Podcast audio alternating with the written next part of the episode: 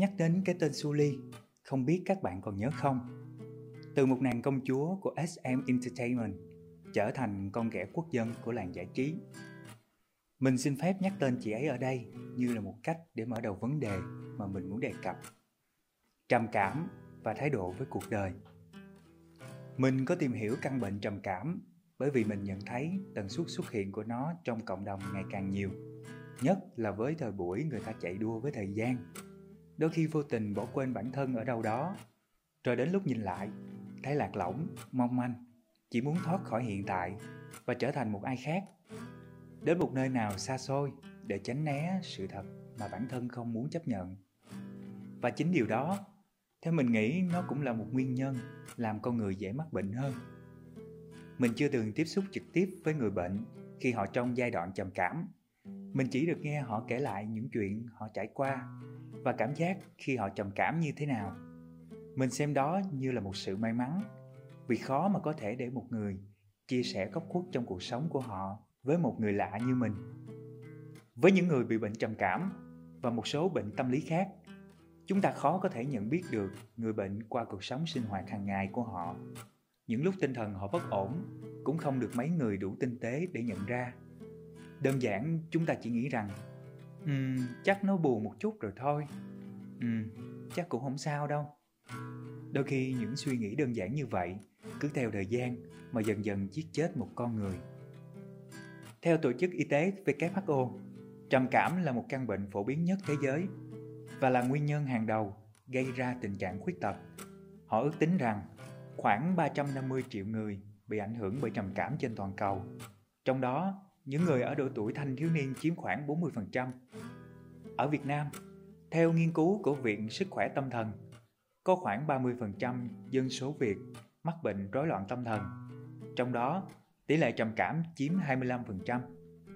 Qua những cuộc khảo sát, trong quá trình điều trị và những nghiên cứu khoa học về căn bệnh này, một số triệu chứng dễ nhận biết như là người bệnh có tâm lý không ổn định, cảm thấy buồn, trống rỗng bên trong, muốn khóc, cảm thấy mệt mỏi, khó khăn, không có động lực làm việc, mất hứng thú với những người hoặc những hoạt động từng mang lại niềm vui cho họ, vân vân. Từ đó làm thay đổi thói quen sinh hoạt, ảnh hưởng đến cuộc sống hàng ngày. Tệ hơn nữa là khi những cảm xúc tiêu cực dồn nén đến mức tột độ, người bệnh sẽ suy nghĩ đến việc trốn chạy, nghĩ đến cái chết, tìm cách kết thúc cuộc đời mình. Vậy thì nguyên nhân của căn bệnh này là do đâu? Sau quá trình mình tìm hiểu được, có hai yếu tố dẫn đến trầm cảm. Một là những nguyên nhân nội sinh. Nguyên nhân từ bên trong đến từ tính cách con người như rụt rè, khép kín, sống nội tâm hay là do gen di truyền. Hai là những nguyên nhân ngoại sinh. Nó ngắn gọn cho dễ hiểu là do môi trường tiêu cực bên ngoài tác động đến chúng ta. Như vậy, căn bệnh này có cách chữa không?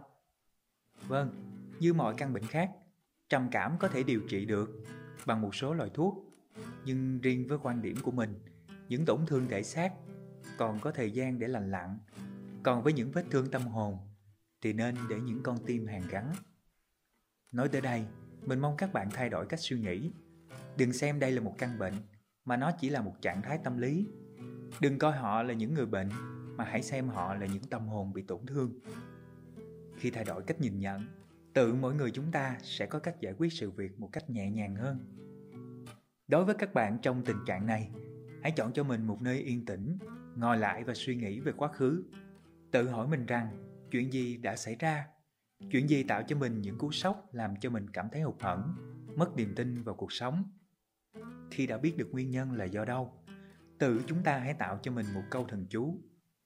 Ví dụ đơn giản như thế này mọi việc là chuyện nhỏ, không có gì phải lo lắng, căng thẳng cả. Những nỗi khổ, niềm đau kia đã khép lại rồi. Hiện tại, mình rất thoải mái và mình vẫn sống rất hạnh phúc. Một câu thần chú nghe có vẻ đơn giản, nhưng nếu bạn cứ nhẩm trong đầu thường xuyên, dần dần nó sẽ trở thành một hệ thống kháng thể, một người vệ sĩ. Để khi những cảm giác trầm cảm xuất hiện, thì lập tức câu thần chú của chúng ta như là một bức tường thành đẩy những thái độ tiêu cực ra bên ngoài, ra khỏi tâm trạng, giúp các bạn đạt được trạng thái bình an. Tiếp theo là hãy tìm cho mình một môn vận động toàn thân, như là chạy bộ, yoga hay tập gym chẳng hạn. Bên cạnh đó, hãy thay đổi thói quen sinh hoạt của mình. Không nên thức quá khuya, không nên ngủ ban ngày, trừ khi là nghỉ trưa. Khi cần phải tập trung làm việc, nên có một khoảng thời gian nghỉ ngắn để tinh thần được giải tỏa. Cứ kiên trì thực hành như vậy, các bạn sẽ thấy những thay đổi tích cực trong cuộc sống của mình. Còn với chúng ta, ở vai trò là người bạn, người thân thì sao? Nếu bạn biết ai đó đang trầm cảm, hãy động viên họ một cách nhẹ nhàng. Nếu họ thấy tội lỗi hoặc xấu hổ, bạn chỉ cần đơn giản chỉ ra rằng đây chỉ là một căn bệnh, cũng giống như hen suyễn hay tiểu đường. Đó không phải là sự yếu đuối hay tính cách cá nhân. Hơn nữa, chúng ta cần nói chuyện cởi mở hơn về vấn đề này. Những chia sẻ cởi mở như vậy sẽ làm giảm đi sự kỳ thị, khiến cho người mắc dễ dàng tìm kiếm sự giúp đỡ hơn.